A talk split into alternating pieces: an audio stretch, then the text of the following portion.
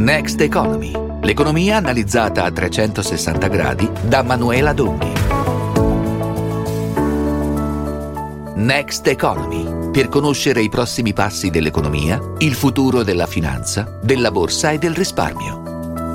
Buongiorno a tutti, Manuela Donghi con voi ai microfoni di Giornale Radio, la radio libera di informare. Questo è Next Economy, come sempre con voi dal lunedì al venerdì, dalle 11 alle 13. Due ore belle ricche dedicate all'economia e alla finanza e alle notizie principali, naturalmente commentate dai nostri ospiti e anche da voi. Vi ricordo il nostro numero di WhatsApp 334 11 11 622. Potete scriverci o anche mandare mandarci messaggi vocali sono particolarmente graditi perché a me piace l'idea di creare questa community che ruoti intorno alle tematiche economiche, soprattutto visto il momento che stiamo attraversando e come sempre facciamo nelle due ore cerchiamo di sondare un po' diversi terreni, di eh, tastare un po' le sensazioni di diversi settori e anche eh, della finanza da una parte dei mercati finanziari ma soprattutto dell'economia reale. Come stanno andando questi due due aspetti, questi due lati di una stessa medaglia, mercati, le borse, quindi tutto quello che ruota intorno agli operatori, agli investitori e poi l'economia invece di tutti i giorni, quella che riguarda anche persone che non sono direttamente coinvolte nella finanza. Questa è una domanda molto complicata al momento perché a volte si nota proprio questo scollamento, vediamo mercati che performano male ma magari l'economia dà segnali positivi o al contrario contrario, mercati ben intonati che viaggiano in territorio positivo, come si suol dire, ma l'economia reale dà ehm, segnali invece purtroppo negativi. Intanto buongiorno anche a Lorenzo Cappadone in regia con me. Oggi i mercati sono un po' sottotono, intanto abbiamo avuto alcuni dati macroeconomici non propriamente ehm, positivi. Dalla Spagna si stima un aumento dell'inflazione a più 6,1% tendenziale a febbraio. In Francia abbiamo un PIL che rallenta nel quarto trimestre, più 2,6% nel 2022. In generale una leggera diminuzione in tutti i mercati europei a livello di contrattazioni quindi i principali indici che viaggiano sotto la linea di parità a partire dal nostro FTSE anzi no, guardate, io sto eh, leggendo eh, l'andamento delle contrattazioni della seduta in tempo reale, è appena salito sopra la parità più 0,03, ovviamente eh, va, è sul filo del rasoio, insomma ruota intorno allo 0%. Um, ehm, da Fed e Banca Centrale Europea non sono arrivati certo indicazioni su un ammorbidimento delle politiche monetarie e quindi i mercati sono sempre sul chi va là ad attendere delle indicazioni dagli istituti centrali e ehm, gli investitori cercano anche di leggere le indicazioni in arrivo dai dati macroeconomici come per esempio quelli che vi ho appena descritto, un po' per anticipare le mosse delle banche centrali, però Oggi c'è una, eh, una, dichiarazione molto interessante del capo economista eh, della Banca Centrale Europea, Philip Lane, che ha eh, parlato delle pressioni inflazionistiche dell'Eurozona che hanno iniziato ad allentarsi anche per quanto riguarda i prezzi core, ma la Banca Centrale Europea non porrà fine ai rialzi dei tassi fino a quando non sarà certa che la crescita dei prezzi stia tornando verso il 2%, che ricordiamo è la media, insomma, mh, di inflazione a cui si deve tornare. Ora in Europa siamo ancora oltre l'8%. Francoforte, ricordiamo, ha aumentato i tassi di 3 punti percentuali da luglio, ha promesso un altro aumento di mezzo punto percentuale a marzo, nella speranza proprio di ridurre la domanda abbastanza da far scendere la crescita dei prezzi da livelli che sono ancora superiori superiori all'8%, come abbiamo detto. Insomma, mm, però eh, Philip Lane dice ci sono prove significative che la politica monetaria stia funzionando, perché ovviamente l'inflazione sta leggermente calando, anche se bisogna fare ancora molto. Quindi per il momento dobbiamo metterci il cuore in pace, i tassi resteranno sempre al rialzo e non bisogna assolutamente attendersi un ritorno ai tassi negativi. Ricordiamoci che tassi molto bassi e tassi negativi hanno rappresentato una buona, insomma, tanti anni, ci siamo un po' abituati, ma era una situazione sicuramente non normale, non ordinaria. Di cos'altro parleremo oggi, oltre a tenere lo sguardo sull'andamento dei mercati, a tutte le notizie che ruotano intorno, parleremo di lavoro come sempre facciamo, ci chiediamo una cosa e lo chiediamo anche a voi. Le aziende possono pensare di sottoporre i dipendenti a un test di intelligenza per decidere se tenerli o licenziarli? Perché di questo si tratta. Beh, è quello che vuole fare, probabilmente avete sentito la notizia, il colosso della moda svedese H&M. La decisione però, attenzione, nasconde in realtà anche il crollo degli utili del 2022 per quanto riguarda l'azienda. Parliamo di un meno 67,6 6%.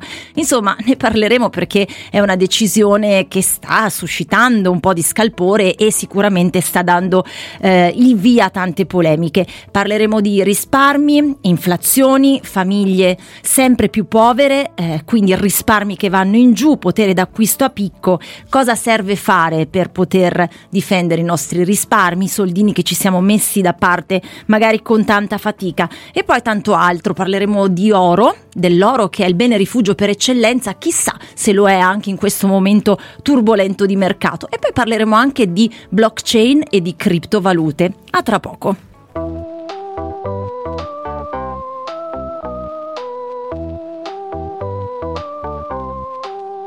I'm gonna find them off.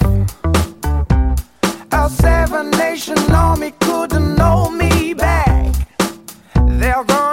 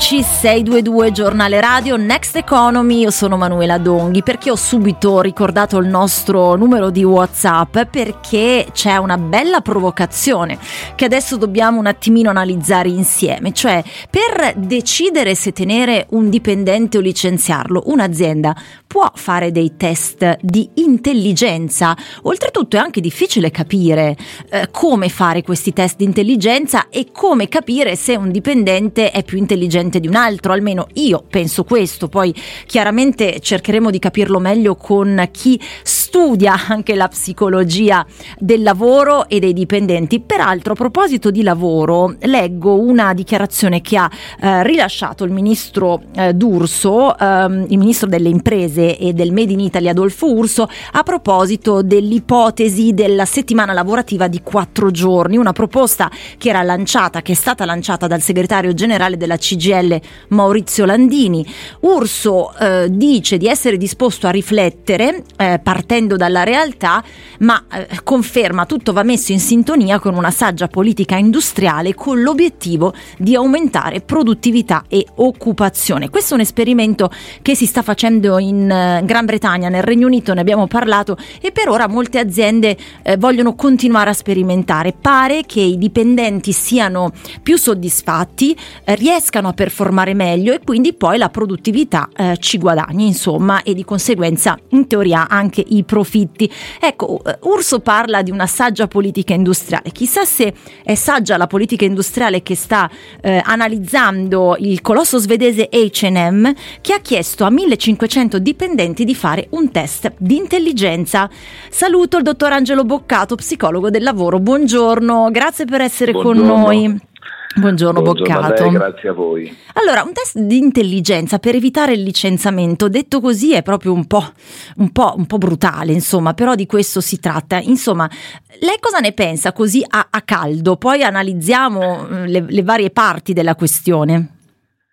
Sì, se racconta- raccontato così sicuramente è brutale, sicuramente non è sufficiente. Eh, eh, è sempre da contestualizzare rispetto al tipo di ruolo e di eh, cap- mansione attività che poi la persona dovrà fare. Il concetto dell'idea del test di intelligenza eh, sì, è una delle variabili, ma che però, ecco, ribadisco, devono essere poi valutate insieme a tante altre variabili legate al lavoratore. Certo, perché questa prova consentirebbe alla dirigenza di valutare appunto il livello di intelligenza e il tipo di personalità dei dipendenti. Sì. Ma le chiedo subito, sì. ma non sono due cose diverse, mi scusi? Sì, ass- assolutamente sì, nella maniera più assoluta sì, l'intelligenza è legata a una serie di variabili di carattere cognitivo e ovviamente eh, anche di quello che poi nel tempo una persona è riuscita a sviluppare rispetto a tutto quello che sono per esempio approcci alla logica e, e a tutto quello che poi è, la, è, legato proprio al principio dell'intelligenza, delle intelligenze anzi in realtà.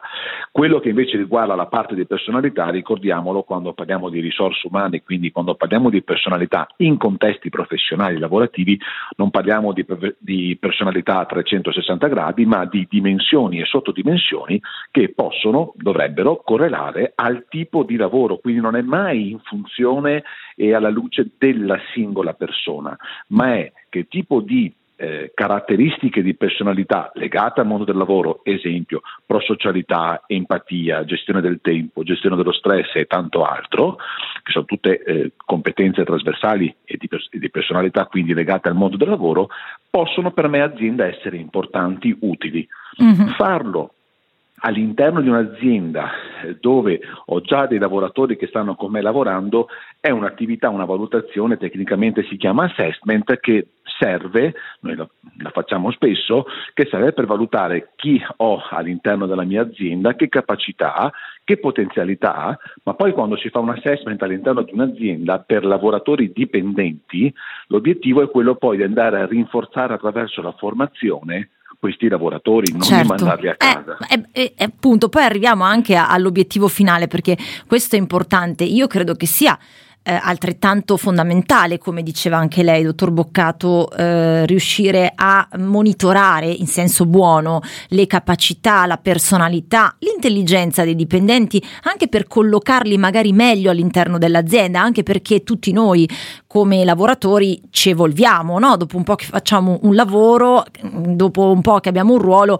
probabilmente abbiamo acquisito, si spera, altre competenze che magari ci danno la possibilità di eh, fare altro nell'azienda e quindi di portare un valore aggiunto all'azienda. Eh, diciamo che è una sorta di riprogrammazione, però come diceva lei lo conferma per mantenere le persone e eventualmente anche dare loro un ruolo più, più adeguato e anche più elevato magari se se lo meritano.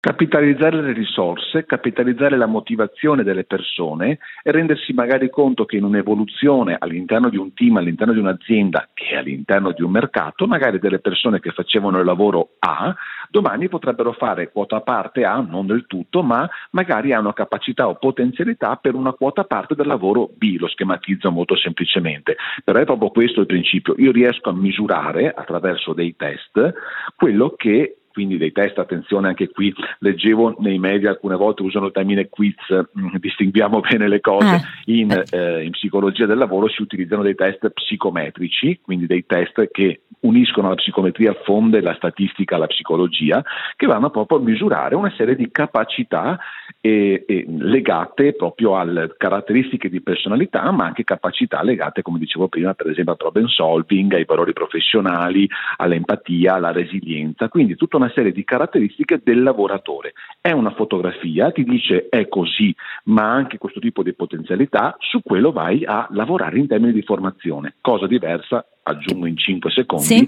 cosa diversa se siamo in selezione del personale. Allora io ho chiaro che cosa sto cercando come caratteristiche, ho n persone, a queste somministro alcune prove, non di sicuro 30 come leggevo negli articoli, ma 2, 3, 4 test e su questo poi decido me selezione chi prende. Anche perché sennò diventa quasi una maratona e, e non so quanto si possa uscire indenni no? anche da una, una, prova di questo tipo. Ma eh, ecco, sì. quando parliamo del tipo di personalità ci riferiamo, immagino, dottor Boccato, alle cosiddette soft skills, quindi tutta quella parte sì. di competenze che non sono quelle tecniche, cioè le hard skills sono le, le, competenze che abbiamo acquisito, quello che sappiamo fare. Le soft Titolo skills... di studio, conoscenze esatto, informatiche, linguistiche. Esatto. Le soft skills sono proprio eh, le nostre predisposizioni, cioè l'empatia, la pazienza, come ha detto lei, sì. la capacità di risolvere problemi. Esatto, esatto. Sì, esatto, esatto. Ecco, ma però io, a me resta sempre un po' in sospeso questo, questo tema di, di, monitorare e di valutare il livello di intelligenza. Com'è possibile? Perché poi io credo che eh, ci siano persone intelligenti in un modo, lo dico mo- molto terra a terra, però me lo deve spiegare lei, ce lo deve spiegare lei, e altre in un altro. Cioè come si fa a valutare l'intelligenza di una persona e dire lui è più intelligente di lei o viceversa? Infatti lei giustamente ribadiva il concetto di intelligenze. Questo è sempre da eh, riportare rispetto a che persona davanti e que- di questa persona che tipo di attività farò, a questa persona che tipo di attività farò svolgere.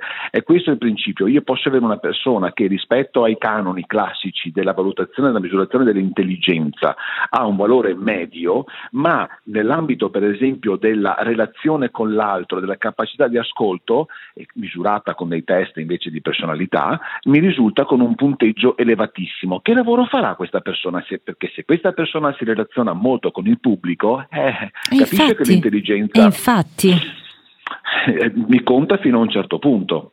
Mm. Eh, cioè, a volte essere intelligenti, forma... poi dipende dal lavoro anche che si fa ovviamente, però magari essere intelligenti vuol dire essere super empatici e quindi questa empatia ci porta effettivamente a dare il valore aggiunto di cui l'azienda ha bisogno.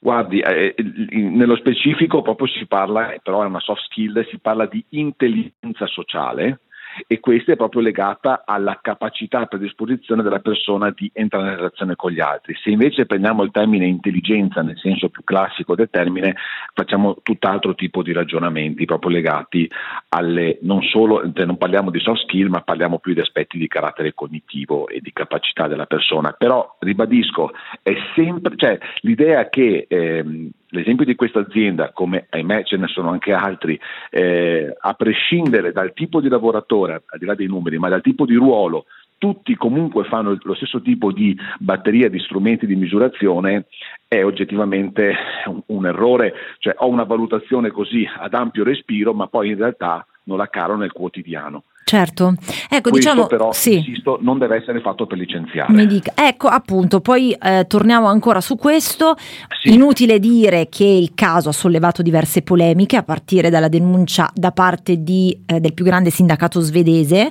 perché ovviamente immagino che insomma si debbano anche mettere un po' i puntini sulle i, l'azienda si è un po' giustificata ehm, sottolineando come questa riprogrammazione eh, voglia arrivare a ridefinire definire delle competenze che in, certe, in certi settori dell'azienda mancano e quindi vogliono un attimino, come dire, pensare a un ricollocamento, però come diceva lei, dottor Boccato, non a un licenziamento. Però bisogna anche dire, se vogliamo essere onesti, che la decisione di H&M di stringere la cinghia e tagliare i posti di lavoro, perché di questo si tratta, fa seguito anche al calo dei ricavi. Visto che noi parliamo di economia e finanza, va detto quello che è successo nel 2022, gli utili sono scesi in picchiata meno 67,6%, quindi il colosso svedese ha chiuso proprio lo scorso anno con un crollo dell'utile netto passato da 11,011 miliardi di corone svedesi a 3,56 miliardi, come dicevamo pari a un meno 67,6%. Quindi diciamo che l'ultimo trimestre dell'anno si è chiuso in perdita e quindi probabilmente, dottor Boccato, c'è anche un, un discorso di come dire, di, di, di, di, sistemazione, probabilmente ci sono persone che non, non, possono più stare perché non rientrano nei costi dell'azienda. Ecco, eh, però, come diceva lei, non si può fare un'operazione del genere per licenziare. Non si può fare, si può fare quello invece di eh, ovviamente sì eh, valutare delle persone che io azienda ho in carico, quelle che oggi hanno più le caratteristiche, visto che qui poi parliamo di vendita principalmente, ma poi immagino sia trasversale, questo test l'abbiamo fatto anche ad altri ruoli all'interno dell'azienda, non solo agli addetti alle vendite, eh, che eh, mi posso ritrovare eh, delle, eh, dei, dei, possibili addetti alle vendite con non grandi capacità e qui ovviamente una sorta di autocritica dovrebbe essere fatta a monte perché come è andata la selezione all'inizio, vabbè, valutiamola. Sì. Eh, dopodiché io mi auguro che se si arriva a dire bene su 100 persone ne ho 30 che rispetto all'analisi a un assessment, un'analisi ben dettagliata non hanno le caratteristiche che a me servono e io le ho in carico in azienda, ricordiamolo, sono, c'è il, ehm, lo strumento outplacement, quindi eh, l'azienda investe in termini formativi per aiutare a affiancare le persone a, ricolloca- a riqualificarsi e ricollocarsi nel mondo del lavoro. Certo, beh, questo, questo, è un altro discorso, ma lei pensa che sia anche un problema di diffusione della notizia sbagliata, cioè si attendono altri aggiornamenti su, sulla decisione del colosso svedese? Allora, secondo me è tendenzialmente sbagliata, senza volerlo per carità di Dio, perché già il fatto di, di dire quiz, già il fatto di dire 30 quiz. Infatti, cioè perché test, si parla di 30, 30 quiz, 30 test diversi cosa. che hanno causato un elevato livello di stress. Questo è quello che hanno denunciato. Ma, ma, ma credo, eh, eh. anche perché calcoli che 30 test siamo intorno alle 6 ore cioè è un qualche cosa di allucinante. Però l'azienda su questo ha difeso il loro utilizzo di questi 30 test sostenendo che sono necessari per valutare le competenze dei propri dipendenti, quindi almeno stando a delle notizie di stampa che noi abbiamo sì. non, non ha smentito l'azienda. No, no, no, ma guardi, allora eh, devono essere ben strutturate le sei ore, non devono essere continuative, adesso non vado nel dettaglio diciamo, certo, organizzativo certo. della cosa perché diventa anche il rischio che poi la persona che compila eh, commetta comunque degli errori nella compilazione e venga distorto poi il risultato, ma al di là di tre ore, sei ore, quello che sia, se è una visione e mi auguro che sia ad ampio spettro rispetto a che cosa eh, io azienda necessito che chi ho in casa come collaboratore, che caratteristiche ha non solo sull'intelligenza ma anche su tutti gli altri aspetti che si dicevano prima, è un assessment diciamo, non, non, legato a poi potenziare le mie persone, i miei collaboratori dove ci sono aree di debolezza, ma per magari portare a conclusione, calcoliamo che ci possano essere anche dei tempi determinati all'interno, quindi di non rinnovare alcuni, alcuni collaboratori, il contratto di alcuni collaboratori, mettiamo certo. anche questo per carità in, in previsione. Certo, certo, no, questo sicuramente è, è da, tenere, da, tenere, in conto. Senta, visto che è una notizia che è uscita e ho letto proprio poco fa, eh, in, in, ultima battuta, dottor Boccato, cosa ne pensa della settimana lavorativa di quattro giorni? Questo potrebbe aiutare i dipendenti e i collaboratori a performare meglio perché magari riescono a ritagliarsi più tempo per il benessere personale? Sia i lavoratori sia l'azienda a patto che ovviamente ci sia una strutturazione, un'organizzazione della giornata, del carico lavorativo, dell'impegno e degli obiettivi molto molto molto strutturata. Per cui anche lato lavoratore, da un lato c'è la bellezza di poter dedicare più tempo, work-life balance, no? Beh, bilancio fra famiglia e tempo libero e lavoro al tempo libero, alla famiglia e quant'altro, eh, sapendo che però ecco, la pianificazione del lavoro, l'organizzazione di una giornata dovrebbe o dovrà essere molto più strutturata, più organizzata per obiettivi, per tempi, quindi gestione del tempo. Quindi sicuramente più impegnativa, però lo dico da psicologo, non vediamola e chiudo su questo, non vediamola come oddio, quindi allora eh, devo lavorare di più in meno tempo, no, in realtà lavoro sì forse anche di più in maniera organizzata e riesco a, a percepire, a ottenere in maniera concreta i risultati che ottengo, perché la pianificazione del lavoro aiuta l'azienda ad essere performante e avere dei buoni collaboratori, ma aiuta il collaboratore a toccare con mano, cosa che a me non capita spesso, quanto e cosa e quanto bene sta facendo il proprio lavoro, che è certo, molto importante. Assolutamente.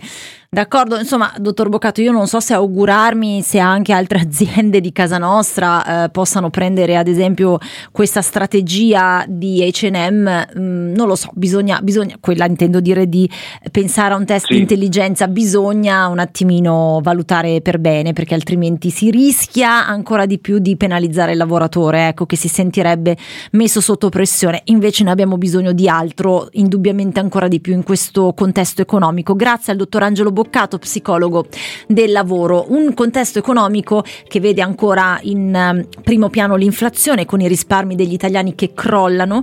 Il 54% non riesce più a mettere da parte. Questa è una ricerca condotta da Nomisma, appunto un italiano su quattro dichiara di spendere tutto quello che guadagna. Il 26% delle famiglie teme di non arrivare alla fine del mese. Il 38% di chi risparmia lo fa perché è condizionato da un futuro che percepisce come incerto, quindi lo fa per forza. Invece mettere da parte dei soldi per il nostro futuro dovrebbe essere qualcosa che facciamo con piacere. Il problema è che se non ci sono soldi eh, diventa ancora più enorme capire come fare. Tra poco parliamo di questo, scriveteci al 334 11 11 622 voi e i vostri risparmi. Che rapporto avete?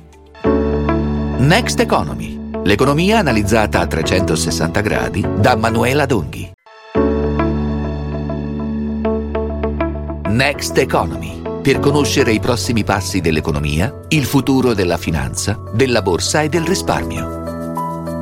Next Economy, allora per conoscere il futuro della borsa, dell'economia e della finanza occorre anche conoscere il futuro dei nostri risparmi, peraltro una parola che usiamo sempre anche nella nostra sigla, nell'introduzione, perché parte tutto da lì, è un po' come continuamente sottolineare che la finanza non è solo per i potenti, solo per gli speculatori, solo per chi lavora in borsa, ma la finanza è nelle nostre tasche, proprio nelle nostre tasche. Questa è un'espressione che a me piace particolarmente. Allora, eh, fateci sapere al 334 11 11 622 eh, come sta andando sul fronte dei risparmi, perché ovviamente si dice sempre che gli italiani sono un popolo di risparmiatori, questo è vero, i risparmi sono aumentati molto nel periodo della pandemia pandemia da Covid, anche per forza di cose, perché diciamoci la verità, non potevamo uscire, quindi ovviamente non si poteva uscire a cena, non potevamo fare nulla se non andare al supermercato a fare la spesa. Ecco, magari spendevamo di più di, di, di spesa proprio perché dovevamo stare in casa, però per il resto, insomma, non, non avevamo altri sfoghi. Abbiamo messo da parte più soldi, però chiaramente con il discorso dell'inflazione i risparmi sono penalizzati. Secondo questa indagine, indagine di Nomisma, ehm, i risparmi degli italiani crollano, il 54% non riesce più a mettere da parte dei soldi e chi riesce a farlo che è il 38%, dice di essere condizionato da un futuro che percepisce come incerto. Secondo l'ufficio studi della CGA di Mestre, le famiglie italiane per fronteggiare la spirale inflattiva proprio nel biennio 2022-2023 dovranno ricorrere ai loro risparmi, sempre che ce ne siano, subendo una forbiciata complessiva di 163,8 miliardi di euro. Intanto saluto Paolo Zabeo, CGA. Buongiorno, dottor Zabeo, grazie per essere con noi. Buongiorno a voi. Allora, è così, insomma, bisogna ricorrere ai, risparmi per cercare di, come dire, essere pronti alle spese di tutti i giorni con questa inflazione che eh, piano piano si sta un po' eh, raffreddando, però è ancora ben lontana dai livelli che, che ci faranno stare più sereni. Sì, come giustamente ricordava lei, noi abbiamo evidenziato nei giorni scorsi che purtroppo l'inflazione non si abbatte solo sulle pensioni e sugli stipendi fissi e quindi erodendo potere d'acquisto, ma anche sui nostri risparmi. E come giustamente ricordava gli italiani sono un paese di risparmiatori, complessivamente in banca sono depositati circa mille 150 miliardi, quindi una cifra importantissima, ma anche questa rischia di subire una sforbiciata importante perché l'inflazione in questi due anni, 22 e 23, sarà di circa il 15% e tenendo conto che eh, i tassi attivi applicati dalle banche sui nostri conti correnti da qualche anno è pari a zero. Evidentemente con un'inflazione così elevata eh, rischiamo di perdere circa 164 miliardi di potere d'acquisto che eh, si traduce in circa 6.300 euro a famiglia. Evidentemente questa è una cifra importante, pensi addirittura 31 volte superiore alla tanto odiata patrimoniale introdotta dal governo Amato nel 1992 quando l'allora governo appunto eh, in una notte tempo aveva pre- eh, fatto questo prelievo istituì, straordinario. Istituì mm-hmm. il prelievo straordinario sotto i conti correnti del 6 per 1000. Quindi evidentemente è una cifra spaventosamente elevata ma non ce ne accorgiamo perché probabilmente c'è anche questo effetto, eh, effetto diciamo così, questa illusione ottica che sembra che l'inflazione non ci tocchi, in realtà ci tocca e come ci sta penalizzando Assolutamente, moltissimo. infatti voi avete eh, proprio definito questo una sorta di patrimoniale, poi avete ricordato anche eh, questa, questa, questo prelievo straordinario che fece il governo Amato oltre 30 anni fa, ricordiamo appunto prelievo straordinario del 6 per 1000 sui conti correnti degli italiani e ricordiamo anche quanto costò quella misura alle famiglie italiane? 5.250 miliardi di lire, ovvero 2,7 miliardi di euro. E mh, mm, appunto lei ha detto il problema è che poi è un prelievo che mh, mm, così mh, mm, inizialmente non, non, ci fa rendere conto di, di quanto ab- abbiamo meno a disposizione, appunto, mi scusi la ripetizione, però di quello si tratta.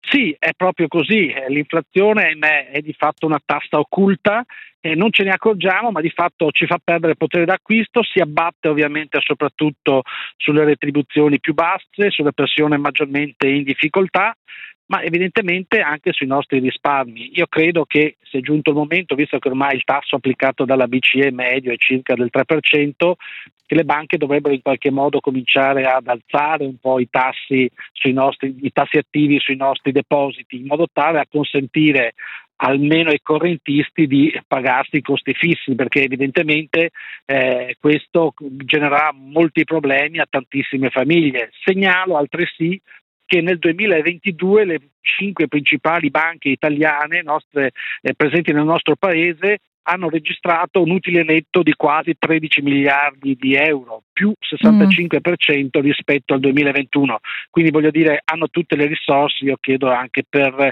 ritoccare sui tassi attivi e quindi sostanzialmente dare un po' di sollievo ai correntisti. Ecco, perché la clientela in questo modo potrebbe almeno coprire i costi fissi. Il problema è che però eh, eh, c'è sempre, eh, ovviamente bisogna fare un po' il paio con quello che sta succedendo, l'inflazione e lo abbiamo già detto, il continuo rialzo dei tassi da parte delle banche centrali per contrastarla, in questo caso parliamo della BCE, eh, come detto stanno portando gli italiani a poter ricorrere sempre meno ai propri risparmi. Quindi noi cosa succede? In Italia si spende di più per comprare le stesse cose di un anno fa e spesso lasciamo i soldi fermi sul conto corrente che però vengono mangiati, eh, detto proprio terra terra dall'inflazione.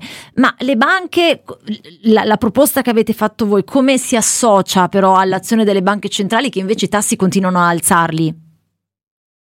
Beh, evidentemente stiamo parlando di tassi attivi, ovvero sostanzialmente quando noi chiediamo un prestito o un mutuo a una banca abbiamo un tasso passivo che si allinea attorno al 3%, ma sì. i tassi attivi sono ancora fermi a zero, cioè quelli che ci riconosce che ci riconoscono le nostre banche ai clienti sono praticamente pari a zero. Quindi evidentemente c'è un po' di margine per ritoccarli all'insù. Ripeto, le cose sono andate bene, i bilanci sono estremamente positivi e dobbiamo rallegrarcene, ci mancherebbe. Però insomma le banche devono fare anche un po', io credo, l'interesse della propria clientela e quindi in qualche certo. modo venire incontro alle esigenze di ognuno di noi che in questo momento si vede il suo gruzzoletto sempre più eh, smussato, sempre più limato perché evidentemente l'inflazione sta facendo il suo corso. Lei ha detto una cosa sacrosanta che le banche devono fare gli interessi dei clienti giustamente pur in mezzo a difficoltà eh, economiche che, insomma, eh, di, di, cui risentono anche loro e proprio domani, piccolo spoiler, parleremo di come le banche in, in questo momento cerchino di tutelare gli interessi dei correntisti e di chi insomma si è sempre fidato parlato eh, di loro, quindi assolutamente è, è, un um, tema caldo che domani riprenderemo in Next Economy, anzi mi ha aiutato a lanciarlo, dottor Zabeo. Eh, peraltro a livello territoriale questo, questo, discorso, questa analisi che avete condotto voi dimostra che mh, mm, ci saranno proprio anche delle differenze, cioè per esempio il conto più salato lo pagheranno le famiglie delle regioni più ricche, ad esempio in Trentino Alto Adige la perdita di potere di acquisto medio sarà pari a 9.471, poi in quali altre regioni? Beh, diciamo che i territori, le province più penalizzate sono anche quelle più ricche, dove i livelli di, di reddito sono più elevati e quindi anche l'ammontare dei risparmi.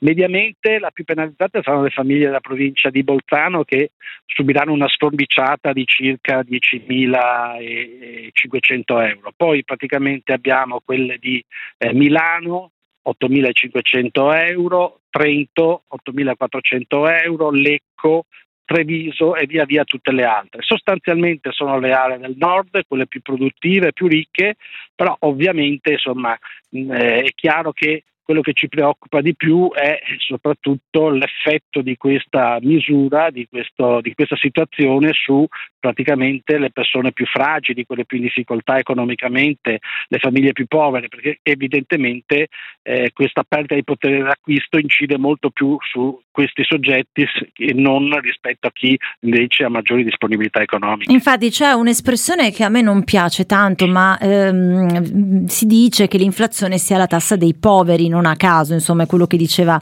lei, dottor Zabeo, a parte che è una tassa che colpisce tutti, però chiaramente per le famiglie meno abbienti si sente di più il peso di quello che sta succedendo, no?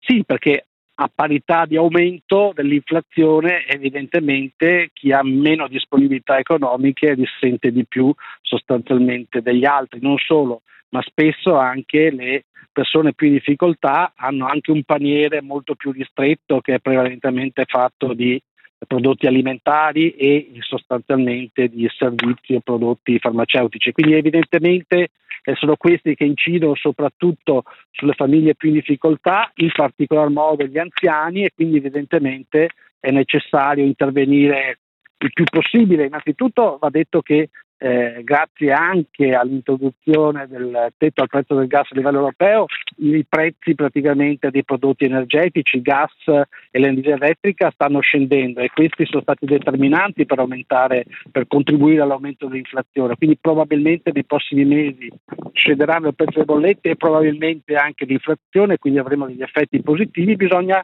diciamo così, continuare su questa strada e facendo anche che cosa? Beh, evidentemente bisogna appesantire le buste paga e le pensioni eh, e quindi bisogna certo. tagliare le tasse, il cuneo, altrimenti eh, l'inflazione rischia di crearci non pochi problemi. Guardi, tra un po' parleremo anche dei costi della burocrazia che poi sono direttamente proporzionali al discorso che stiamo facendo e peraltro lei ha citato le bollette, beh, eh, nell'ultimo periodo sempre più italiani attingono ai risparmi proprio per pagare le bollette perché ovviamente abbiamo avuto questi prezzi assolutamente lievitati. Bisogna dire, poi la saluto, però questo è un aspetto altrettanto importante che il risparmio degli italiani in realtà è cresciuto del 50% 40% in un decennio, eh, soprattutto poi con picchi in momenti come quelli del Covid, anche per forza di cose. Quindi diciamo che forse, ma domanda un po' provocatoria, anche se non tanto, perché poi insomma il problema attuale lo conosciamo tutti e non dobbiamo sottovalutarlo.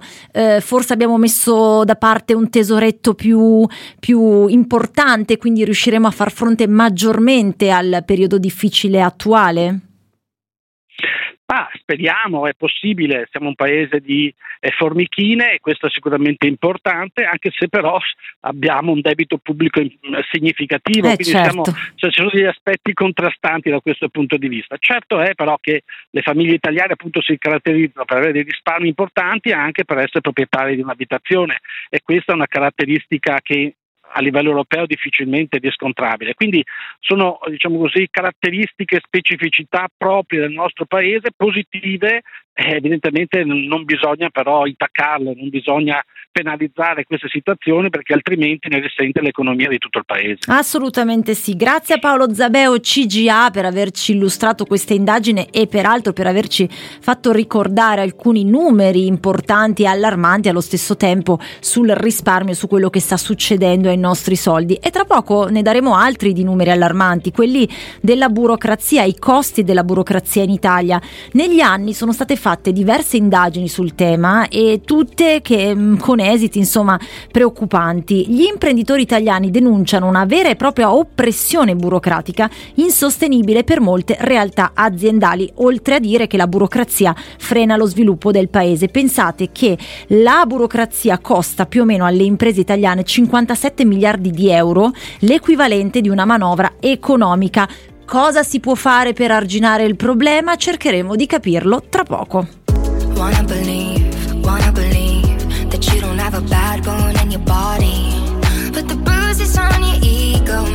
go wow,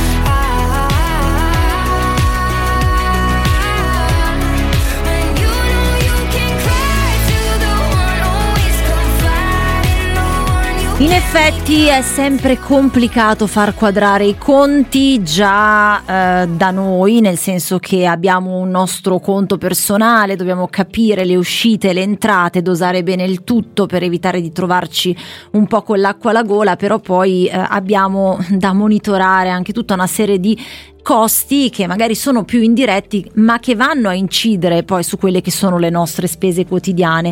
Usiamo una parola che racchiude tutto questo discorso, burocrazia, ne parliamo sempre e sappiamo molto bene che l'Italia è uno dei paesi con il peggior carico burocratico d'Europa.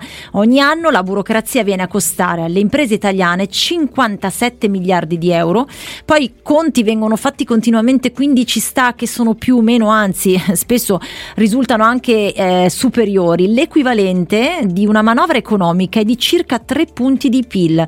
Peggio dell'Italia fanno solo Romania, Bulgaria e Grecia. Ehm, aprire un bar, un'officina, un'impresa edile in Italia può costare fino a 20.000 euro tra tasse, costi di consulenza e tempo dedicato all'adempimento di procedure amministrative. Infatti sappiamo molto bene che la burocrazia è uno dei più grandi freni alla nascita e allo sviluppo di nuove attività. Molti quando devono aprire un'attività rinunciano perché dicono se io non solo devo metterci troppo tempo e eh, superare diversi step per arrivare all'obiettivo, ma in più non riesco a capire e magari rischio di sbagliare perdendo dei soldi, beh, forse è meglio che si faccia altro, anche perché la burocrazia italiana non è solo lenta, ma è incredibilmente complessa. La burocrazia italiana, e qui arriviamo a un altro punto della questione, è al terzultimo posto nella classifica dei paesi che fanno parte dell'Ocse, l'Organizzazione per la cooperazione e lo sviluppo economico, un tracollo che da vent'anni non vede miglioramenti. Però il tema è centrale per tutti quei cittadini che dalla pandemia fino all'aumento dell'inflazione, quindi arriviamo ai giorni nostri, hanno dovuto vivere situazioni di forte insicurezza economica e che cosa hanno fatto? Hanno richiesto gli aiuti messi in azione dallo Stato Stato italiano. Quindi la richiesta di bonus pubblici ha coinvolto milioni di cittadini. Però eh, ecco, intanto molti cittadini hanno dovuto avvicinarsi alla digitalizzazione, quindi spendere soldi per utilizzare strumenti che non avevano, per comprare strumenti che non avevano e molto spesso si sono trovati di fronte a degli ostacoli che insomma eh, anche qui spe- eh, hanno, hanno, lasciato abbandonare l'idea perché eh, ci sono state persone che hanno detto guardate io piuttosto non chiedo più il bonus perché è troppo complicato accedere a, questo, a questa piattaforma per fare richiesta. Da qui l'idea di alcune persone e, e saluto subito Giovanni Pizza, CEO di Bonus X Startup. Intanto buongiorno eh, Giovanni, grazie per essere con noi.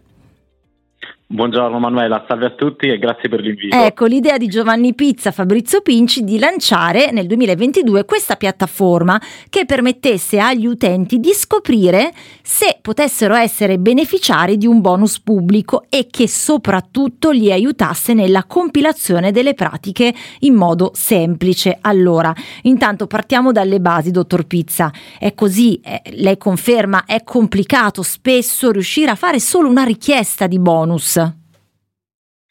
Sì, è molto complicato. Oggi di fatto per ogni singola agevolazione esistente in Italia, mediamente tra il 20 e il 60% delle persone che hanno, hanno diritto non riesce ad accedervi e non riesce ad accedervi fondamentalmente o perché non la conosce o perché pensa erroneamente di non averne diritto e quindi magari di non rientrare nelle casistiche di richiesta oppure perché è semplicemente scoraggiata da tutto il processo, appunto la burocrazia uh, che deve affrontare per accedere all'agevolazione. Ok, ok. Quali altre difficoltà, visto che poi avete avuto questa idea e poi la raccontiamo, avete riscontrato? Le difficoltà principali sono fondamentalmente su due livelli, il livello informativo e quello di processo.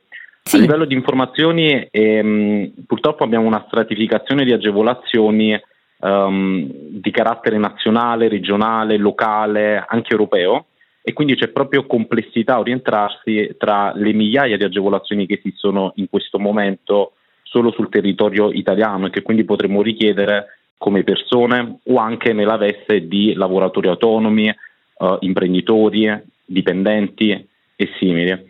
E quindi c'è proprio questa difficoltà a navigare nel mare di agevolazioni e opportunità che abbiamo a disposizione e che possono rispondere a diverse esigenze, ad esempio sì. studiare, avviare una propria attività, crescere e, mm, e appunto avere dei figli, oppure uh, supporto per genitori con disabilità e in genere diciamo familiari eh, che hanno bisogno appunto di un aiuto uh, nella quotidianità.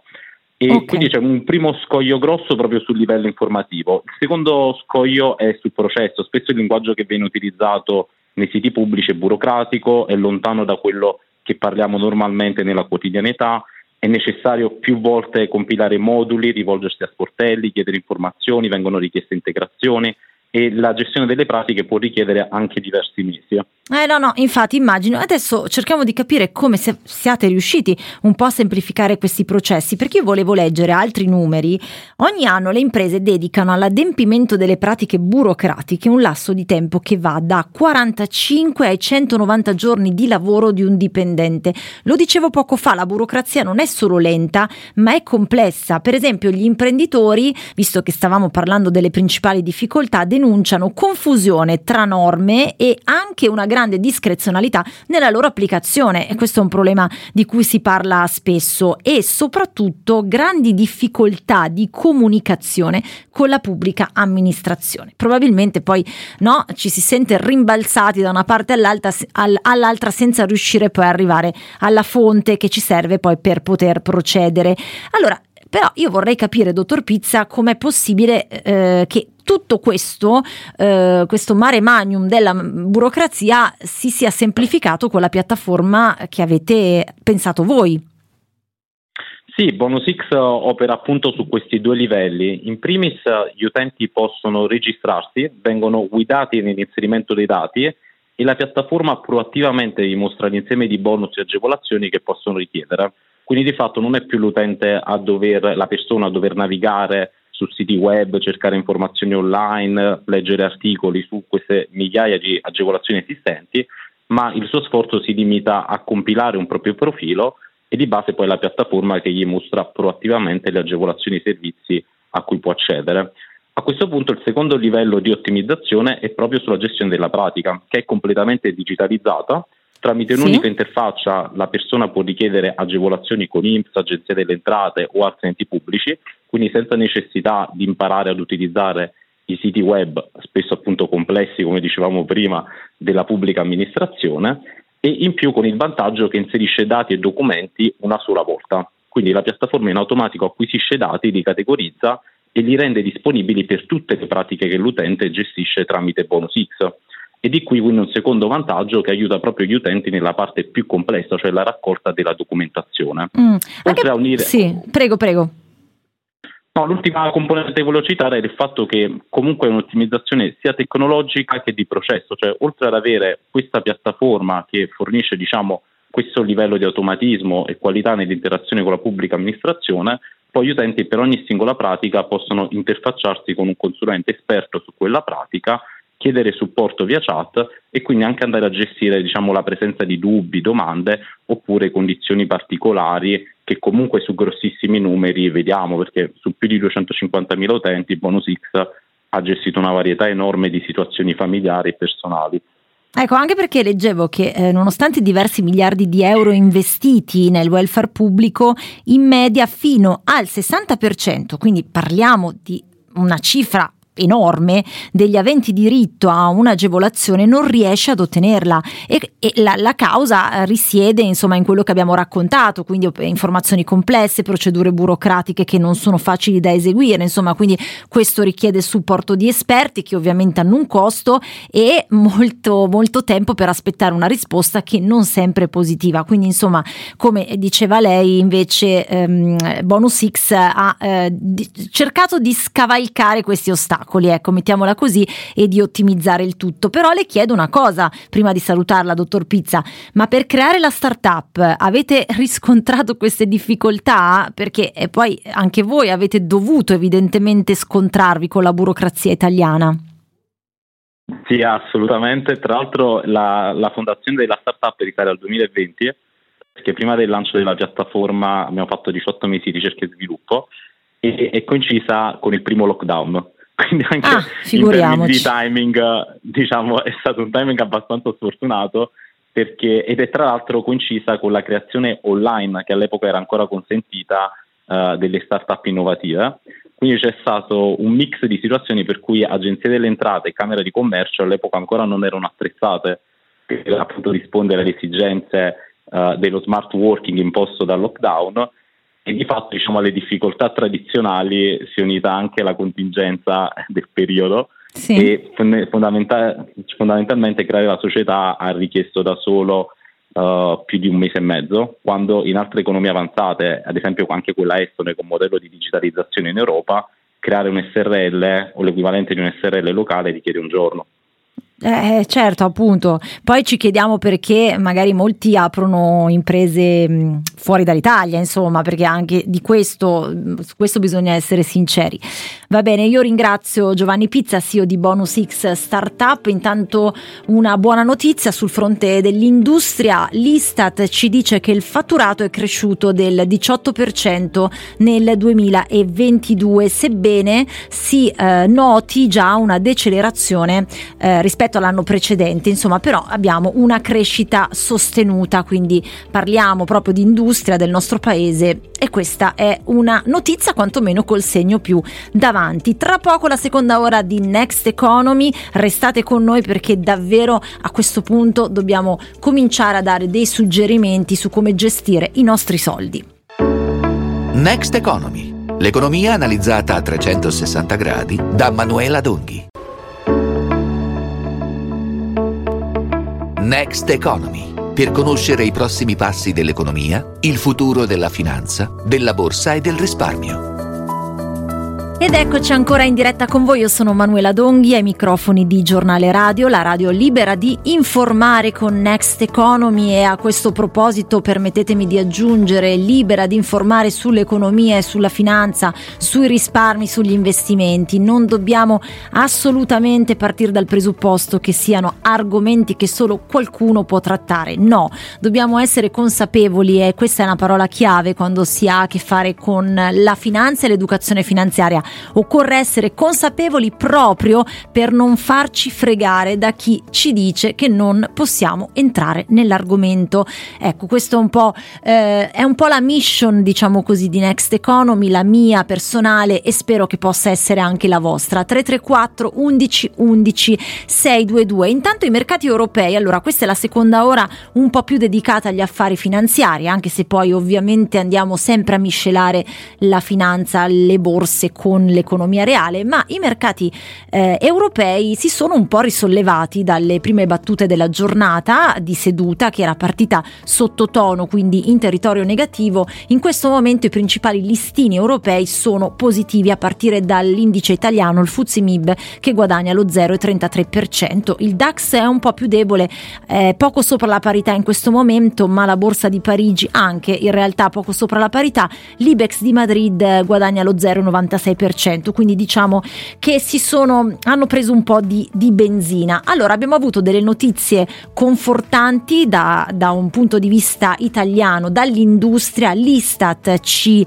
dice che il fatturato è cresciuto del 18% nel 2022 con un rallentamento nella seconda metà dell'anno. Eh, ha precisato che l'andamento congiunturale è stato caratterizzato da una forte espansione nei primi due trimestri dell'anno e poi invece invece c'è stato un deciso rallentamento nella seconda metà del 2022. Anche l'indicatore di volume relativo al solo settore manifatturiero, la manifattura importantissima per la nostra Italia, per il nostro paese, risulta in crescita in media d'anno, seppure in misura molto più contenuta dell'indice in valore.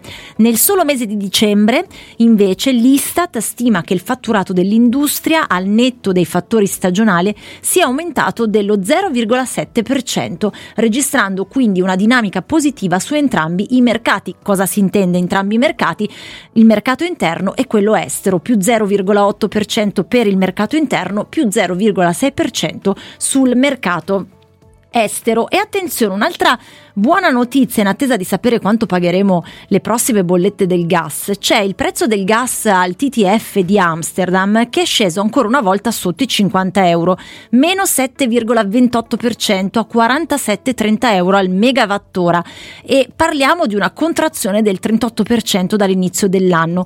Come dicevamo c'è soprattutto attesa per le nuove tariffe del mercato tutelato che l'ARERA, l'autorità di regolazione per energia, reti e ambiente, diffonderà 자.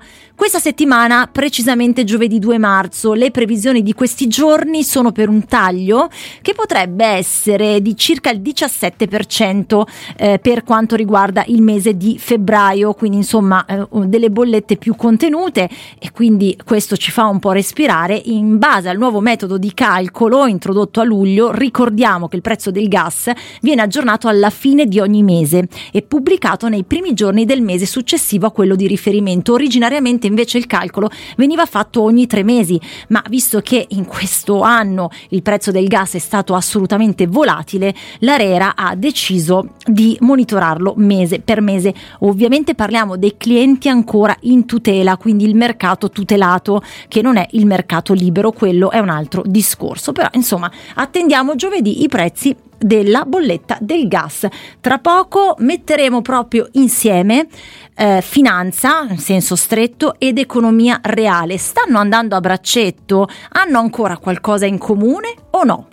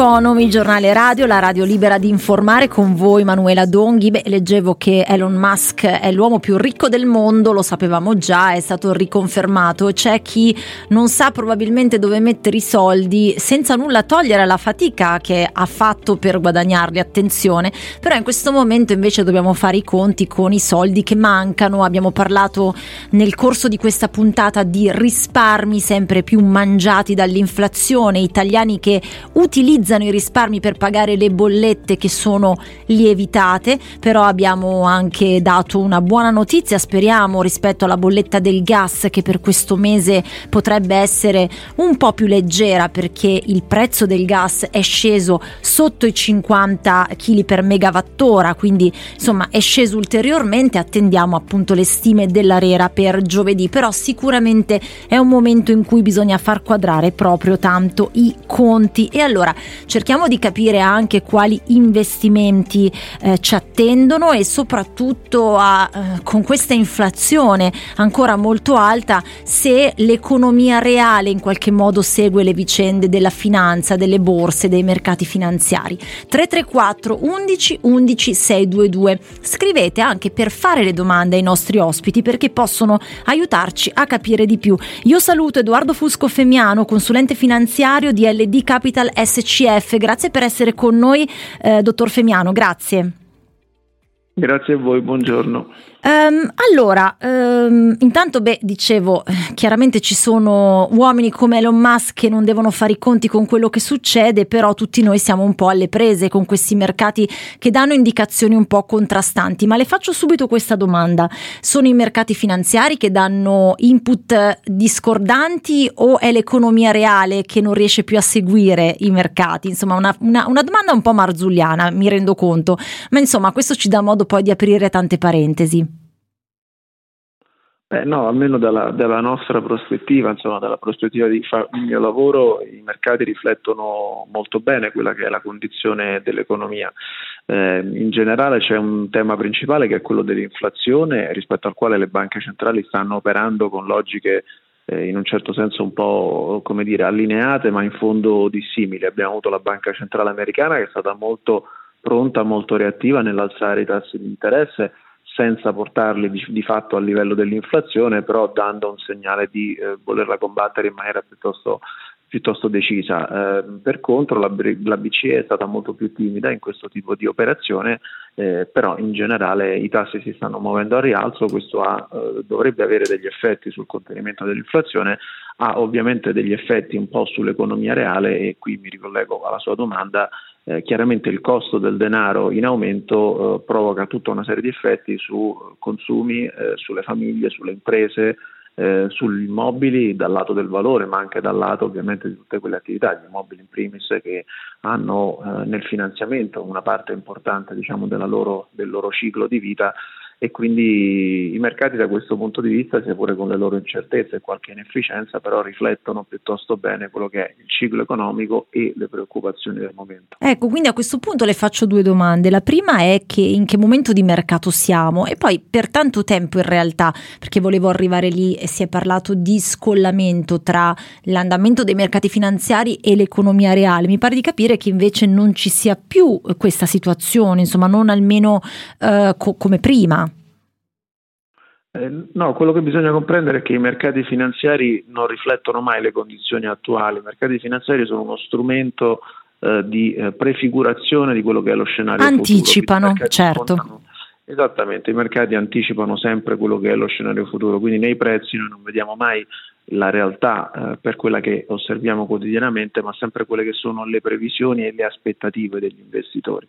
Eh, da qui i movimenti sui tassi di interesse e tutte le relazioni. Come contesto generale eh, i mercati dopo un anno molto difficile stanno scontando quello che è un ciclo economico in rallentamento, ma non in un rallentamento così forte e in particolar modo quindi stanno premiando quella tipologia di titoli che offrono rendimenti piuttosto stabili, dividendi, flussi di cassa, eh, mentre invece l'outlook, lo scenario su, che sono, su quelli che sono i titoli maggiormente orientati alla crescita, quindi tipicamente i titoli tecnologici o i titoli legati appunto a consumi discrezionali, quindi non i consumi primari, sono quelli che eh, soffrono in una misura maggiore. Per, per, dire, per, riassumere, i mercati stanno scontando questo rialzo dei tassi, vedono m- meno liquidità in generale appunto investita sul mercato perché gran parte della liquidità poi viene riassorbita dal comparto obbligazionario e ovviamente sono quindi come dire, eh, leggermente sono meno volatili decisamente ma ovviamente stanno restituendo anche eh, come dire, performance più contenute. Questo certo. Come, come, dire, come discorso generale volendo fare un, riassumo, un riassunto degli ultimi 15 mesi. Eh. Assolutamente, assolutamente. Senta, due domande sono arrivate. La prima eh, che, che, è sempre un po' la, la, la solita che effettivamente molti ci, ci, fanno in questo periodo ed è ovvio che sia così. Cioè un amico dice ma in un momento di mercato così altalenante, poi mi dirà Edoardo Fusco Femiano se, se è d'accordo con questa definizione, come scegliere i titoli da mettere in portafoglio? Perché poi appunto anche i titoli stessi subiscono delle oscillazioni oscillazioni a seconda del mercato. E chiaramente bisogna fare delle distinzioni che lei adesso sicuramente farà. Ecco, cosa risponde così a caldo a, a questo amico? Allora, il momento sui mercati finanziari è estremamente complesso, non è complesso, è estremamente complesso. Veniamo da un anno molto difficile con una correzione congiunta di azionario ed obbligazionario e quindi siamo, siamo certamente in un, momento, in un momento complesso. Per quanto riguarda invece la selezione dei singoli titoli, dico molto chiaramente che gli investitori, gli investitori individuali non devono selezionare singoli titoli. Eh, la, la, la, selezione dei singoli titoli è qualcosa di eh, parecchio datato, fa riferimento a pratiche di 40-50 anni fa. Eh, gli investitori devono pianificare le loro scelte di investimento e devono farlo cercando di sfruttare il mercato nel suo complesso andare a selezionare singoli titoli è complesso per gli operatori professionali, lo è a maggior ragione per gli operatori non professionali. Quindi il mio suggerimento è quello di costruire portafogli diversificati, esistono molti strumenti che consentono di farlo, ma di evitare invece la, la ricerca e la selezione di un singolo titolo, anche per una ragione emotiva, perché eh certo. come dire, ehm, selezionare un singolo titolo implica alle volte anche un po' un investimento emotivo, ci si innamora per certi aspetti dei singoli, eh, dei singoli titoli e quindi si perde un po' il focus su quello che è il senso generale, cioè investire, cercare di dare un rendimento ai nostri investimenti e farlo, e farlo come dire, con, con cautela e con raziocinio. E, e, poi appunto l'investimento in singoli titoli è piuttosto complesso e, e strutturalmente diciamo inefficiente. Quindi il mio, il mio la mia idea è sempre quella di fondo, cioè pianificare e farlo attraverso strumenti che consentono a costi bassi di avere una, un quadro generale del mercato e quindi poter investire nel mercato nel suo complesso. Certo, insomma la diversificazione, eh, Edoardo Fusco Femiano ha citato proprio le parole chiave di un investimento, quantomeno per partire con la valutazione di un investimento, la diversificazione, eh, capire quale arco temporale si vuole dare al nostro investimento e poi pianificare chiaramente eh, scegliendo dei titoli che non sono magari quelli che ci piacciono di più, quindi riscopriamo ancora una volta un altro termine, emotività di cui abbiamo già avuto modo di parlare anche in altre puntate e che però bisogna lasciare un po' da parte perché altrimenti si rischia davvero di perdere dei soldini. L'altra domanda invece Edoardo Fusco Femiano è la seguente, la classica anche qui. Eh, in questo momento è meglio l'azionario o l'obbligazionario? Anche perché abbiamo letto eh, la pubblicità del nuovo BTP Italia che ricordiamo sarà in sottoscrizione dal 6 all'8 marzo che devo dire pare molto accattivante, cioè lo spot spiega che il nuovo titolo protegge dalla crescita dell'inflazione. Indubbiamente è una promessa impegnativa, ma ci chiediamo quanto possa davvero aiutare a proteggerci dall'inflazione. Quindi questi due aspetti. Sì, sul, sul, fronte obbligazionario la scelta migliore è sempre quella di puntare su titoli indicizzati all'inflazione e su titoli invece a tasso variabile e tasso fisso. Anche qui sull'obbligazionario abbiamo, possiamo diversificare meno che sull'azionario, però facciamolo. Quindi ad esempio diversifichiamo su titoli che sono indicizzati all'inflazione, sono a tasso variabile e a tasso fisso, anche in questo caso. Venendo poi al tema più generale tra azionario e obbligazionario, eh, bisogna dire che eh, l'inflazione ai noi in Europa è, eh, mentre in America è intorno al 6,6 e i tassi si avvicineranno a, al 5, probabilmente al 5,50, eh, noi in Europa abbiamo tassi di poco vicini al 3 e, e un'inflazione all'8 questo purtroppo per l'investitore europeo è molto penalizzante e, ehm, e, mette anche noi consulenti in una condizione difficile perché se vogliamo passare per l'obbligazionario possiamo al massimo puntare a un recupero dell'inflazione, eh, ad, ad un recupero parziale dell'inflazione, ma non riusciamo a garantire quel tipo di copertura dall'inflazione che magari l'investitore semplice che non è aggiornato sulla dinamica dei tassi di interesse si aspetterebbe. Questo è molto eh, come dire, una, è una grave limitazione su, da questo punto di vista secondo me la, la BCE ha mm. diciamo, delle colpe perché il denaro si sta svalutando e una politica un po' più aggressiva da questo punto di vista avrebbe almeno messo nelle condizioni gli investitori di poter eh, come dire, accedere a rendimenti più interessanti e proteggere maggiormente il capitale e il risparmio delle famiglie. Ma eh, in questo momento però la BCE credo che abbia un po' le mani legate proprio per anche un errore, per il peccato originale, mettiamola così, o potrebbe decidere di fare altro?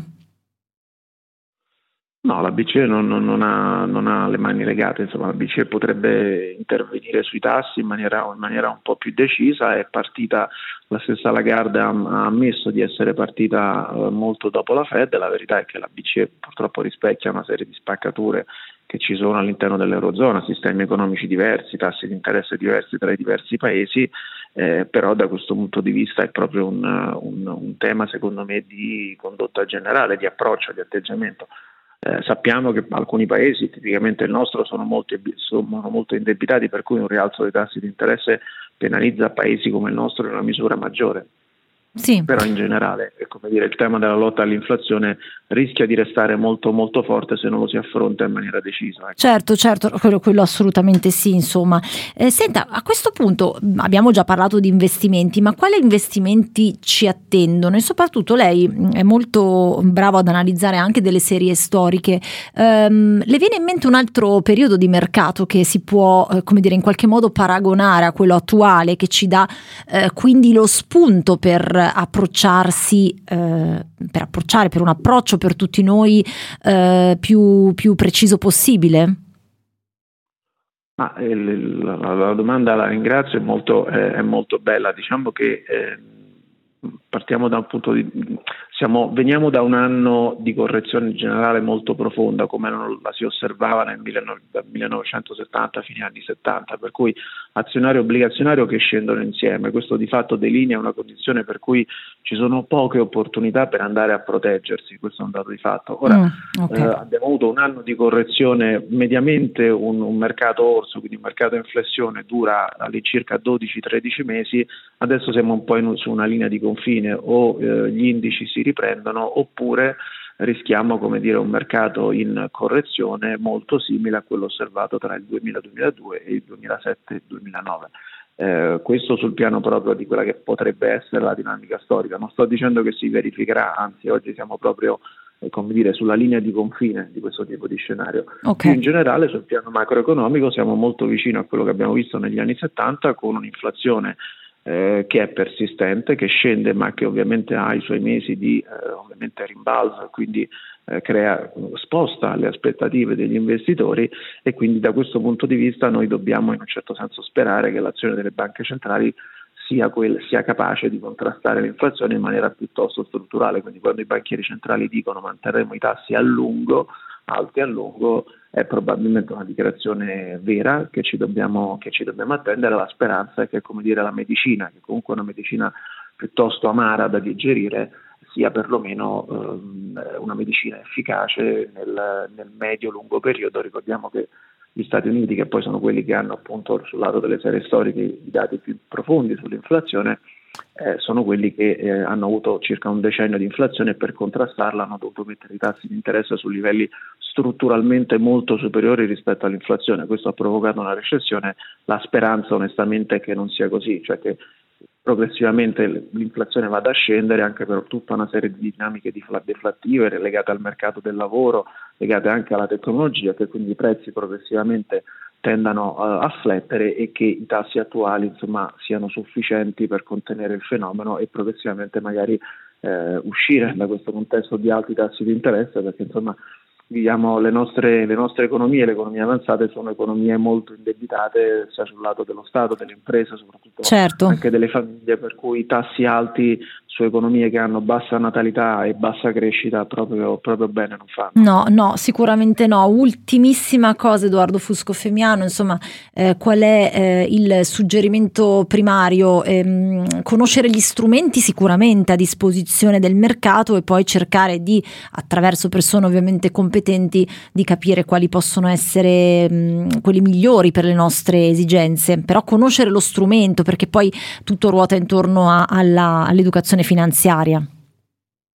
Sì, pr- prima ancora direi eh, per chi ha dei risparmi eh, sforzarsi di fare una pianificazione degli investimenti, cioè capire che tipo di necessità di vita questi investimenti devono andare a coprire, devono andare a coprire altrimenti la, la, scelta di investire senza un parametro di riferimento che sia appunto un rendimento finalizzato a soddisfare un bene reale eh, rischia poi di tramutarsi in un'attività piuttosto come dire, generica e anche, corre anche il rischio di andare a prendere più rischi di quelli che siano necessari. Per cui chiunque ha dei risparmi scelga che cosa vuole farci, quali sono gli obiettivi che possono essere dalla copertura dell'inflazione fino al finanziare alcune spese dal tenore di vita piuttosto che scelte fondamentali per famiglie e figli e quindi una volta poi definiti gli obiettivi a quel punto affidarsi a un professionista che sia capace di declinare questi obiettivi eh, in termini corretti di rapporto rischio-rendimento, ecco, quindi a quel punto affidarsi, però prima ancora capire dire, che il denaro deve essere utilizzato con delle finalità e che queste finalità bisogna, farci bisogna un po' sforzarsi di dargli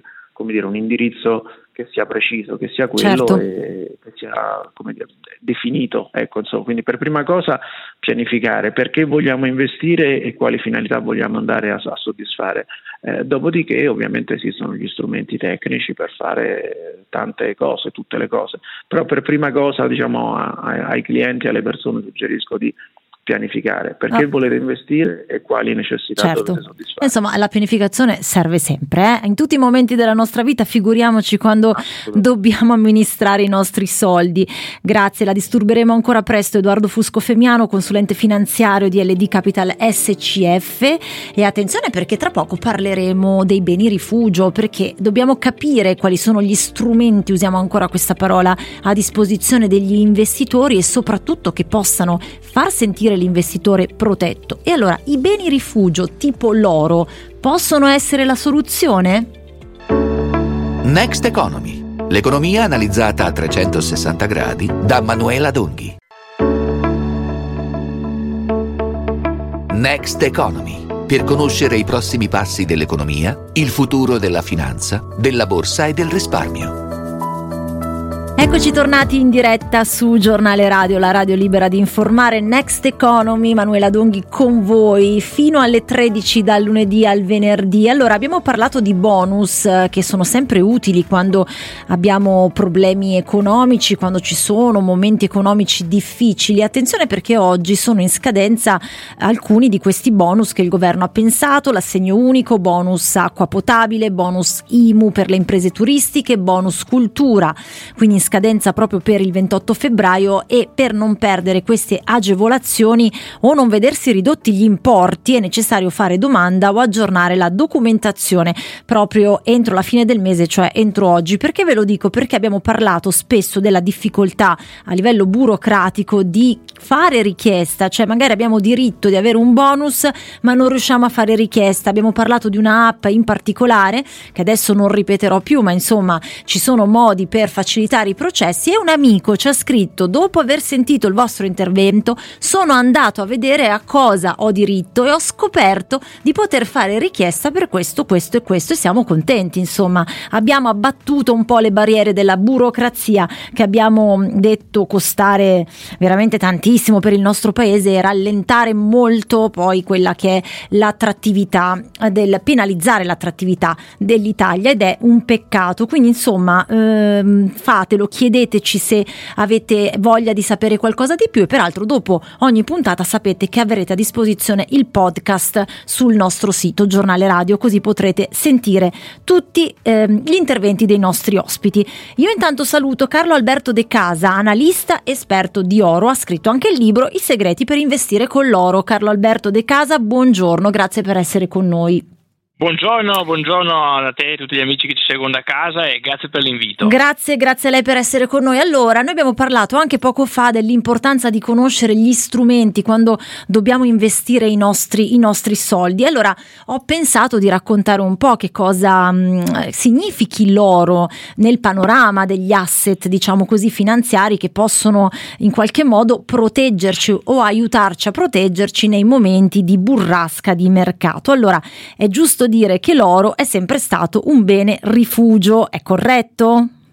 Senz'altro, anzi non solo è un bene rifugio, tendenzialmente possiamo dire che l'oro è il bene rifugio per eccellenza, il porto sicuro nelle tempeste dei mercati. Questo non vuol dire che salga sempre, che l'oro si muova soltanto al rialzo, ma è un bene eh, in, in, gran parte decorrelato da molti altri strumenti finanziari e questo lo rende appunto un bene rifugio nelle tempeste dei mercati, nonché uno strumento da tenere in portafoglio in quantità non troppo elevate chiaramente perché non si può avere soltanto oro in portafoglio, ma da essere presente, ma che comunque deve essere presente nel portafoglio di un investitore saggio. Ecco, ecco infatti lei ha usato il deve perché? Perché ovviamente noi abbiamo già ribadito più volte, ma lo ricordiamo sempre, bisogna diversificare per evitare che poi comprando, acquistando un solo asset, questo asset vada male, quindi ci faccia perdere tutto quello che abbiamo investito, invece dosando bene un asset e l'altro possiamo garantire quantomeno una certa rendita, poi ci sono altre,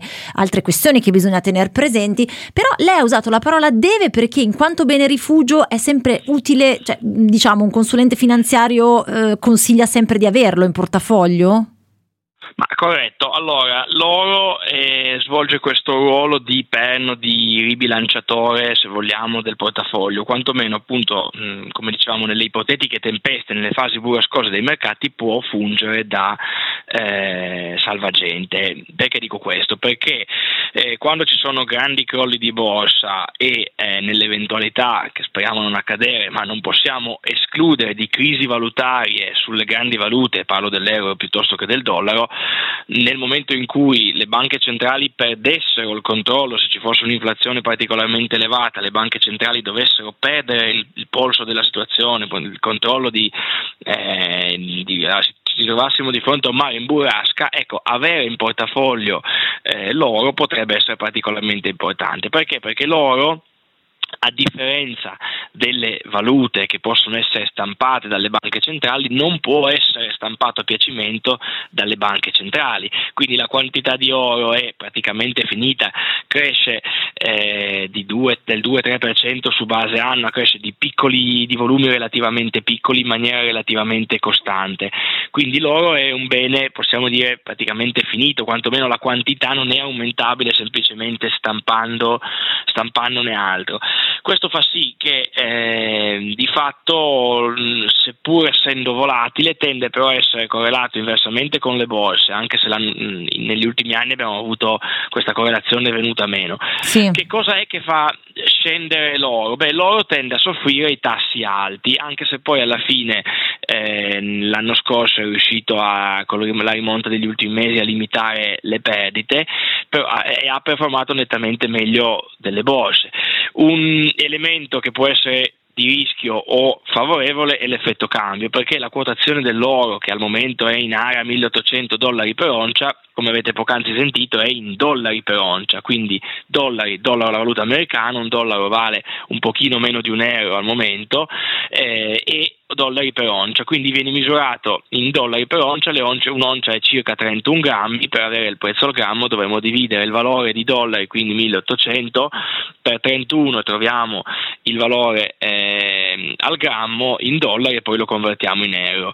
Ecco, le modalità sì. per investire sull'oro sono, sono molteplici, come dicevo prima la parte di portafoglio allocata nell'oro deve essere comunque una frazione che non va sopra il 10%, ecco, se vogliamo esagerare fare il 15, però non più del mh, mm, qualcosa variabile fra l'1-2 e il 10-15%. Ecco. Certo. Queste... Sì, sì, termini, termini, mi scusi. Ma sì, era più che altro per dire la, il, il, tende, l'oro tende a soffrire i tassi alti, nonostante ciò è riuscito a rimanere sopra quota 1800 anche nella fase attuale con, banche, con la banca centrale americana eh, nonché la, la, la BCE europea in una fase ancora restrittiva di forti rialzi dei tassi e eh, questo ci fa capire appunto il grande interesse degli investitori per l'oro con, mm, che viene visto come abbiamo già detto come un bene rifugio anche in fasi eh, ipotetiche fasi difficili che speriamo non arrivino, non tornino certo. però eh, quando arrivano poi comprare l'oro può essere troppo mm. tardi o meglio troppo caro. Allora, ehm, Carlo Alberto De Casa, proviamo a spiegare una cosa che eh, potrebbe sembrare complicata ma non lo è, lei lo ha già in realtà spiegato un pochino, mi verrebbe da dire che l'oro in questo momento si trova un po' in mezzo a una sfida perché allora da una parte abbiamo l'oro che ehm, è un protettore contro l'inflazione, quindi noi siamo in un momento ovviamente in cui l'inflazione è alta, è alta e abbiamo crisi, però nonostante questo l'oro eh, è stato definito un po' uno strano crollo dell'oro, quello che, a cui abbiamo assistito in questi ultimi mesi, il motivo principale risiede nel fatto che appunto l'oro è una materia prima molto sensibile all'andamento dei tassi di interesse, quindi qui cosa succede? Le politiche delle banche centrali stanno incidendo direttamente sul valore. È giusto dire che è un po' in mezzo a una sfida a questo punto l'oro? Ma senz'altro sì, eh, direi decisamente di sì. Diciamo che l'oro ha, è sceso nel corso del 2022 nei primi tre trimestri eh, con una strana correlazione con le borse. E perché? Perché ci si attendeva tassi in crescita e questo ha spinto il rialzo in contemporanea al ribasso scusate, sia alle borse che l'oro mentre i tassi salivano.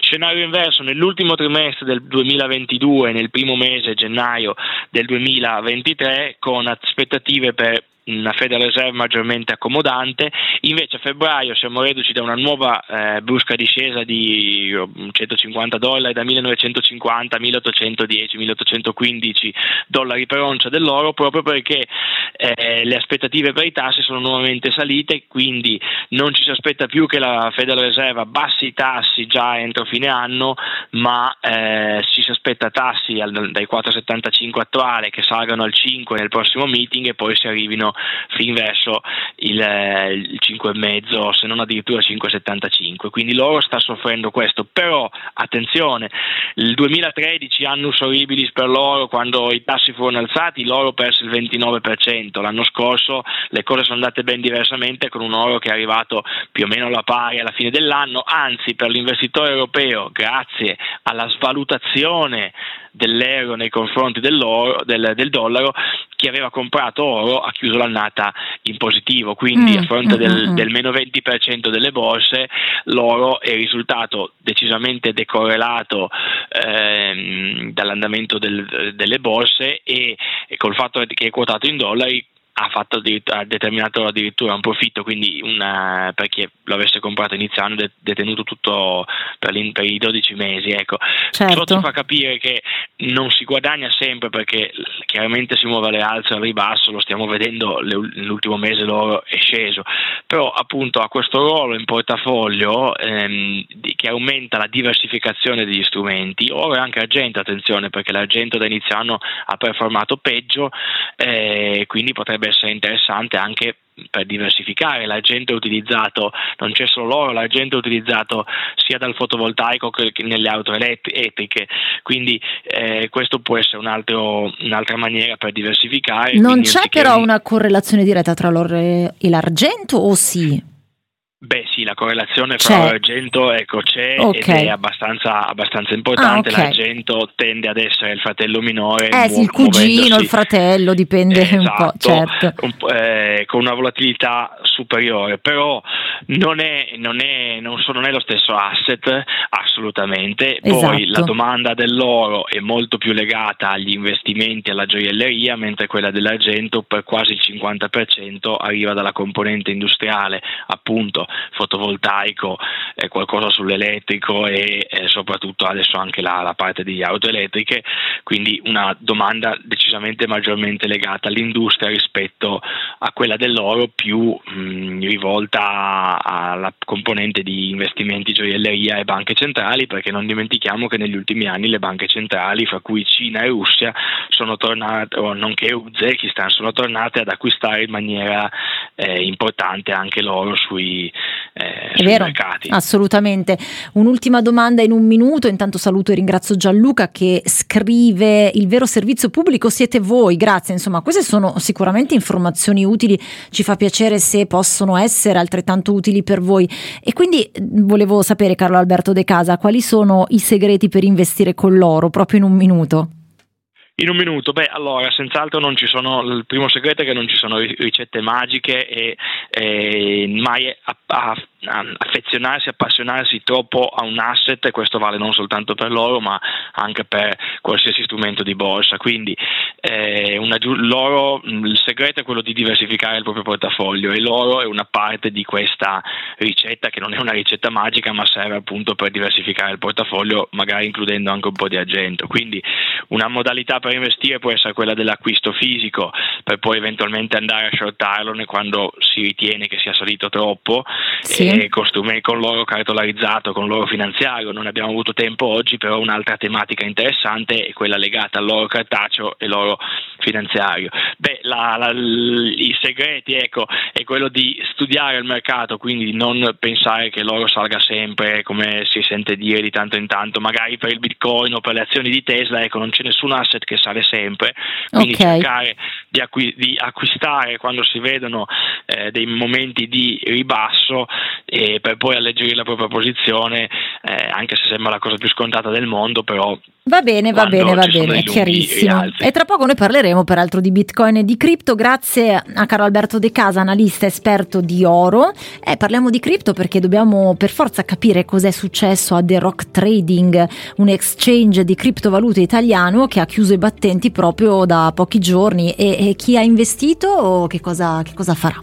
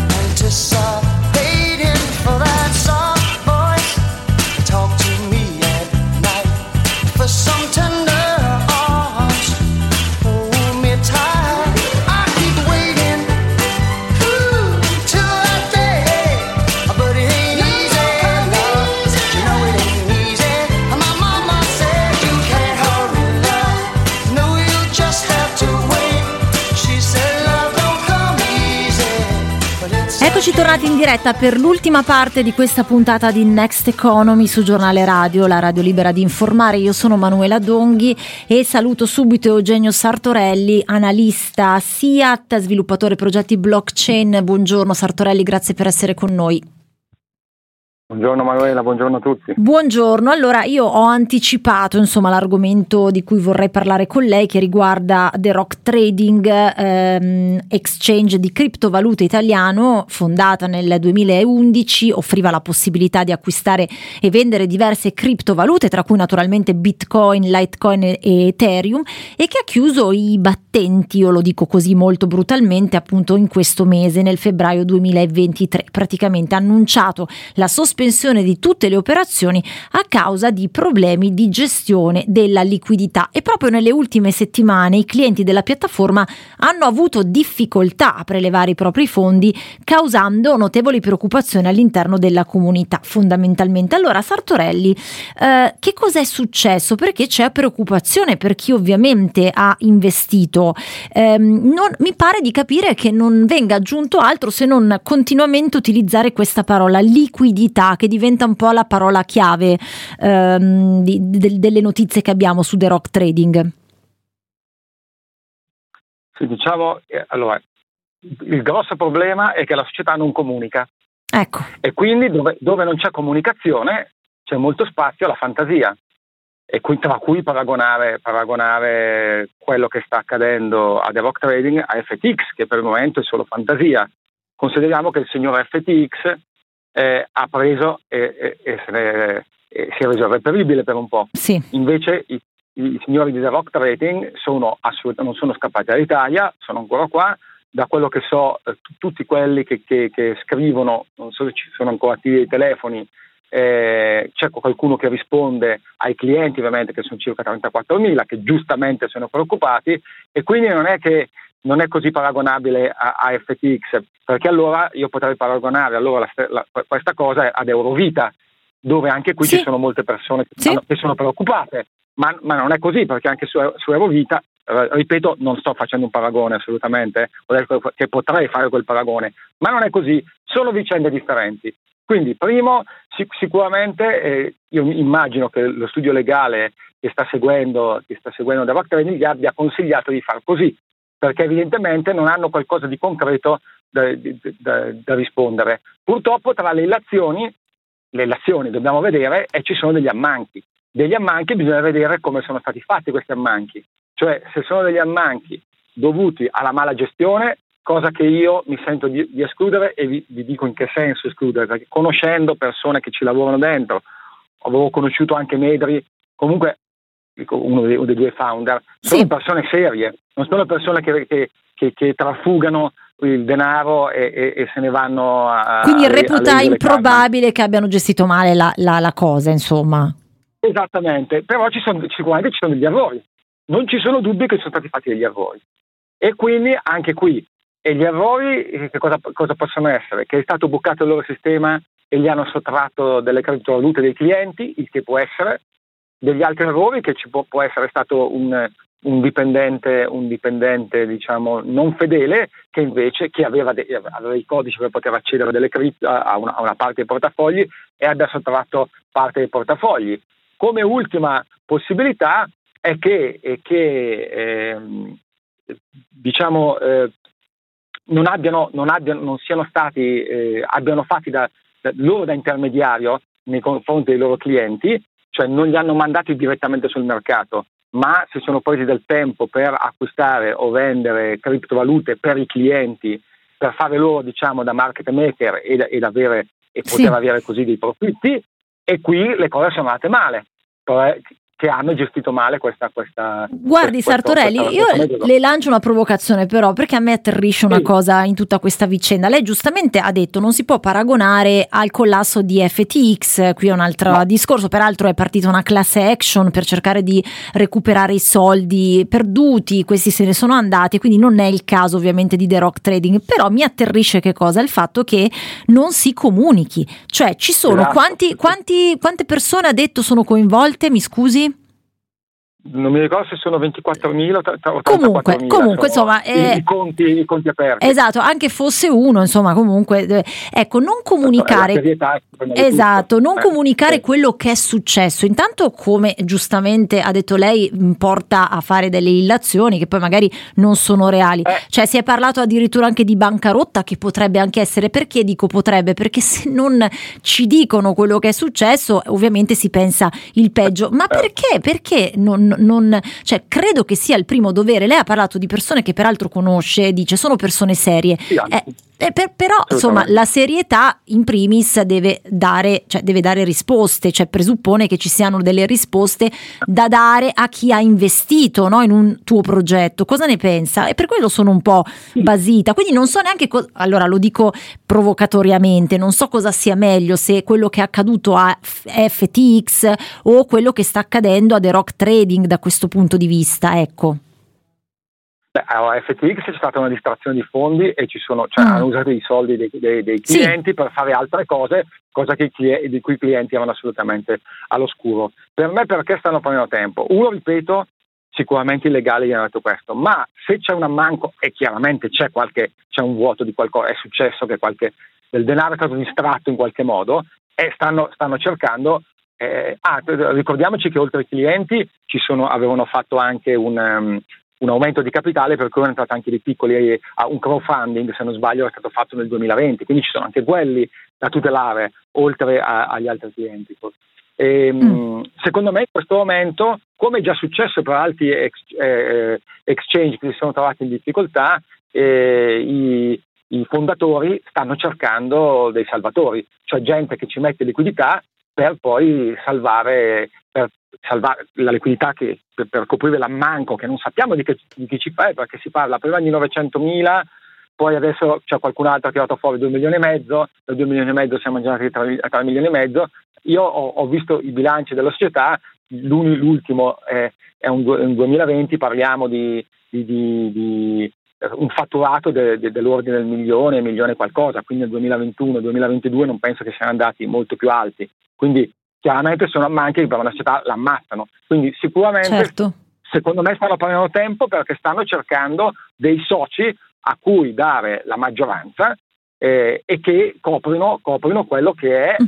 Un ammanco che dobbiamo capire ancora di quanto è e perché e soprattutto cioè, c'è. Capiamo Io bene. Stanno prendendo tempo per questo. Sì, ci sono, ci sono molti buchi proprio ehm, di, di, conoscenza, ma quindi è impossibile ovviamente sapere cosa succede ai clienti, su, ai fondi dei clienti, perché è chiaro, non è certo che siano al ecco, sicuro in attesa di sapere, ma nel frattempo eh, che cosa cosa possono fare? Cioè, aspettare basta, è un po' deprimente, insomma.